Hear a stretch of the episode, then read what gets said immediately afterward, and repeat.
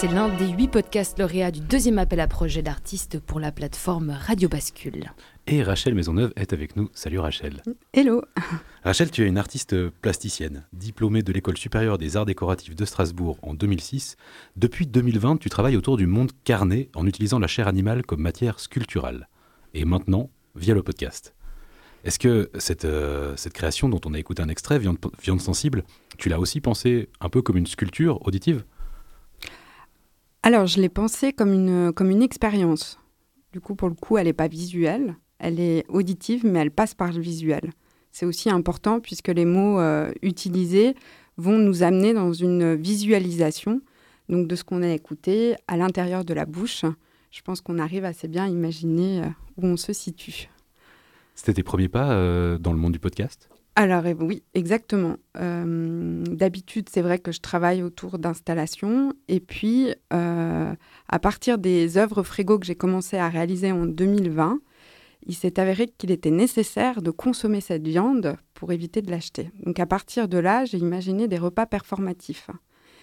Et à partir de repas performatifs, bah, j'ai imaginé une interaction et euh, par là, la voix aussi en tant que... pas forcément acteur, mais peut-être la voix qu'on entend pendant qu'on mange. Et c'est de là qu'est venue cette idée de, de viande sensible, notamment, puisqu'après, j'ai aussi rencontré donc, euh, différents bouchers, et ça m'a intéressée de pouvoir creuser un petit peu leur pratique, de mieux comprendre, et aussi de comprendre pourquoi on, on est amené à manger de la viande encore aujourd'hui. Je, je me permets une, une mini-interrogation. Euh, quand tu parles d'installation frigo, est-ce que tu peux nous en dire un petit peu plus ? Ben, je, moi, j'ai une vision, mais qui, je pense, est très éloignée peut-être de la réalité. De... Alors, une œuvre frigo, en fait, c'est une œuvre que je vais habiter. Je vais créer une niche. J'ai, j'ai mon grand frigo dans l'atelier. C'est comme ça que ça a commencé pendant le confinement. J'avais besoin d'un peu d'un, d'un cadre pour travailler. Et j'ai vu ce frigo, et puis ça m'a paru évident. Donc, en fait, je construis, j'ai toujours ce même grand frigo. Je construis une niche à l'intérieur que je vais ensuite imaginer euh, comment je vais le construire. Donc, par exemple, euh, par rapport à l'Aurie Comtesse, donc, c'était une intervention sur, autour de la sensualité par rapport à la viande. Et j'avais capitonné l'intérieur de briques, comme dans une boucherie. Et il y avait un buste que j'avais sculpté de, d'une femme que j'ai recouvert de viande ensuite. Donc, on ouvre le frigo, on tombe sur un buste féminin en chair crue. C'est assez, c'est assez fort. Et puis, le, le devant de le, du frigo, la devanture, c'est un texte en fait, qui est tiré du profil Tinder. Donc, en fait, le personnage que j'ai mis à l'intérieur qui est en viande s'appelle Cassandre. Cassandre, je ne sais pas si vous connaissez par rapport au mythe, donc qui a été plutôt euh, entourloupé euh, par Apollon. C'était assez affreux. Du coup, j'ai créé un profil Cassandre et j'invite les Apollons de Tinder à venir la rencontrer pour consommer sa chair, comme ils le souhaitaient au point de départ, finalement. Sauf qu'elle n'a pas voulu, elle s'est refusée à lui. Alors, qu'est-ce qu'elle a fait euh, Aujourd'hui, on est vingtième siècle, elle s'est mise sur Tinder, Cassandre. Et puis, elle s'est dit, ben, allez, on va essayer de refaire l'histoire, de rencontrer ces nouveaux Apollons et de tout recommencer à zéro. Ils voulaient me consommer, qu'ils me consomment, on ne fera plus qu'un, mais il faut qu'on discute un petit peu avant. Donc, c'est de là des parties, qu'est partie l'idée, en fait, de ce texte où Apollon va manger Cassandre et va pouvoir ingurgiter sa chair qui va se pénétrer et qui va absorber finalement. Donc, toute l'ambiguïté est là, puisqu'au début, sur le profil Tinder, il pense bah, qu'il va faire une vraie rencontre et consommer la chair... Euh, par la sensualité, finalement. Mais c'est le deuxième sens qu'il le prend. Ça, c'était à la, à la Big, euh, donc la, la biennale intergalactique des espaces d'art genevois. Intergalactique. Euh, ouais, il me semble que c'est là, un titre que j'avais vu. Euh... Inannulable. Inannulable, hein, c'était, c'était indépendant, inannul... intergalactique, inannulable. Très bien. Ouais. Une question par rapport à ce titre, viande sensible, parce que finalement, la viande est constituante et elle nous constitue. Et aussi, quand on s'en alimente, euh, et ben, ça nous renforce. Et en même temps, il y a ce côté sensible. Cet adjectif, il joue un petit peu avec la perception qu'on a aujourd'hui de la viande et aussi la fragilité de cette viande et autour. Enfin, ce titre, est-ce qu'on peut en parler, Rachel Maisonneuve ? Alors, complètement. Ben, forcément, on pense à âme sensible. En tout cas, c'est à ça, moi, que je pensais en, en évoquant viande sensible. Et du coup, on n'est plus forcément dans, le, dans, dans l'âme, dans le soul comme ça qui nous habite, mais on va être dans la chair. Et l'un, finalement, n'est pas, euh, ne va pas sans l'autre. Corps et âme euh, vont de pair. Si, si on revient justement sur un, plutôt le côté euh, création, euh, comment ça s'est passé euh, pour toi et pour les gens avec qui tu as travaillé ? Est-ce que tu as d'abord euh, pensé... fait une écriture, fait de l'enregistrement, récolté de la matière, comment s'est passé la création, la réalisation, le montage, et comment tu l'as vécu? Alors, euh, pour le boucher, c'était une évidence. Ça, ça allait de soi. J'avais déjà euh, pu enregistrer euh, bien auparavant. Donc, pour moi, c'était important de pouvoir euh, le faire écouter. Concernant euh, la partie, justement, intérieure, qu'on va vivre comme une expérience, ça, je l'avais déjà réalisé et ça faisait sens pour moi de faire passer, justement, de la personne qui transforme la viande, donc le boucher, à celui qui va à la viande, qui va être consommée, et ensuite par les consommateurs.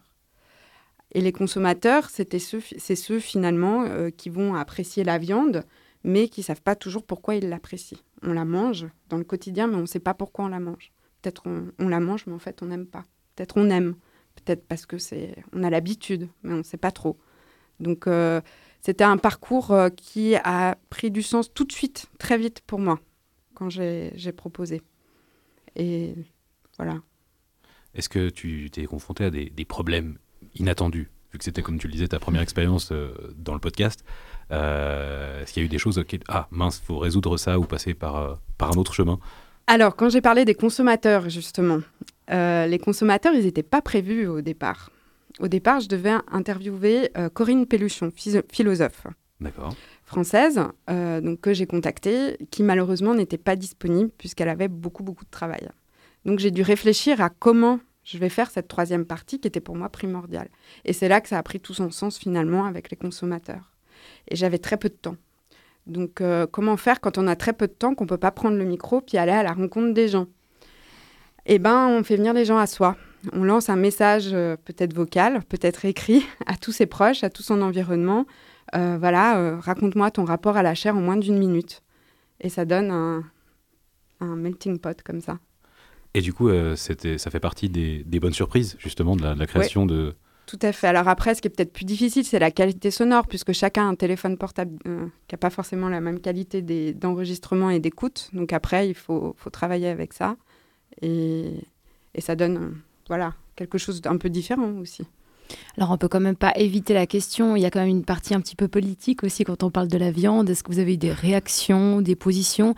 Est-ce que justement rendre hommage aussi à, à ce boucher qui parle de la viande avec, euh, avec cette, cette présence d'esprit, cette responsabilité aussi? Puisque la question, c'est aussi la, la quantité hein, quand on parle de, de véganisme et d'autres. Est-ce qu'il y a eu des réactions, euh, on va dire, un peu plus, plus engagées dans votre entourage ou suite à des, des, des réactions voilà. Est-ce que ça a créé quelque chose aussi dans ce lieu? Par rapport au podcast, pas du tout. Par contre, j'ai vécu une expérience pour ma deuxième, euh, mon deuxième repas performatif qui était annoncé dans, sur la tribune de Genève. Donc les, c'est, c'est là qu'on se rend compte aussi que les réseaux sociaux, Facebook ou Instagram, ils ciblent. Hein. L'audimat, ils ciblent à qui va s'adresser. Quand on est sur la tribune de Genève, il euh, n'y a pas de ciblage. Hein. L'algorithme, il ne rentre pas en ligne de mire. Du coup, euh, quand j'ai fait le vingt octobre un repas performatif où je rendais hommage à un veau, euh, c'était un, une célébration. Voilà, comme un rite funéraire, il y a un célébrant humaniste qui est venu, on a célébré le veau, on l'a même mangé, et puis il y avait plein d'interventions. Donc ça, ça sera aussi certainement euh, la suite, euh, y, y a un podcast qui est prévu pour ça. Mais donc, euh, ça a été diffusé sur la tribune de Genève, il y avait un tout petit encart, et là, ça a été très fort, ouais. Ça a été très très fort les, les, les appels, les agressions. J'ai même l'association donc, euh, pour l'égalité animale de Suisse romande qui m'a contactée pour un entretien. Il me suggérait que j'avais peut-être des soucis psychiques. Mais euh, voilà, que c'était aussi possible de discuter. Donc, c'était chouette. On s'est rencontrés. Il y a eu un entretien de deux heures que j'ai enregistré. Et puis, on a pu, euh, voilà, on a pu mettre au clair les choses, autant de leur côté que du mien. Et c'était assez constructif, finalement. Parler de la viande, comme vous en parlez dans ce podcast, c'est aussi un peu rendre hommage à la viande hein, et à sa consommation. Mais bon, c'est une, peut-être une question déjà un peu politique. Oui, mais c'est, euh, c'est je pense... Bon, j'ai l'intuition que tout est politique euh, au moment où on prend une parole publique. C'est bien au moment où... oui. Mais, mais c'est, moi, je trouve hyper intéressant. Euh, et en fait, j'avais envie de rebondir sur autre chose. Alors, je, c'était plutôt le, le, dans l'extrait qu'on a entendu. Euh, il y a un côté A S M R euh, en fond, euh, à, en, A S M R, euh, par rapport, par, par-dessus ou en fond de, de, de la voix de la comédienne. Et en fait, ça, moi, ça, ça me fait plutôt réagir euh, de connaissances qui ont cette soit cette horreur parfois du bruit de mastication et, euh, et je me disais que c'était plutôt ça en fait qui aurait potentiellement mmh. pu faire réagir dans le ou au contraire justement un, l'animalité un... De, du contact et de cette euh, voilà, de cette euh, déchiqueter la viande. Hein, c'est... Mais est-ce que ça, c'est quelque chose qui a été, euh, qui a été euh, travaillé, retravaillé, ou c'était un, un peu, ça s'est fait, enfin, euh, ce, ces bruits de bouche sont, se sont faits... Euh... Alors moi, j'ai, j'ai invité, donc, pour ce projet, euh, Benjamin Vic, qui a eu euh, carte blanche. Et donc, on s'est rencontrés plusieurs fois. Et puis, il m'a fait des, écouter des, des extraits. Puis, je lui ai dit, c'est, c'est parfait, on va comme ça. Et c'est également avec lui que le prochain podcast, euh, si... Alors, si s'il est le... disponible, oui. Ça pourrait être intéressant de pouvoir poursuivre, ouais, tout à fait. En, en tout cas, cette expérience de, de créer euh, de l'audio par rapport à... Enfin, qui est finalement un, un tout autre endroit de création que, que ce, ce dont tu as l'habitude. Est-ce que c'est donc plutôt une expérience positive qui, aurait, qui, qui se voue à se répéter ? Alors oui, je trouve très positive. Peut-être la seule diffi- deuxième difficulté que, que je donnerais pour un type de ce projet qui est plutôt de la, la création sonore, c'est que c'est finalement... Un, un podcast qui, qui, qui est de l'ordre de l'expérience, comme je disais. Donc, écouter ça en cuisinant, en faisant un, un peu peut-être euh, autre chose, c'est peut-être plus compliqué. Enfin, c'est possible, mais on, on en a moins la, la réceptivité. Donc, je trouve voilà, intéressant aussi de pouvoir créer des, des moments qui permettent une écoute euh, plus, plus posée. Plus, plus choisie. Ouais. Une vraie écoute. Ouais. Rachel Maisonneuve, merci beaucoup pour, euh, pour ces réponses, merci pour ce moment. On te souhaite une très belle journée. Avec plaisir, merci à vous.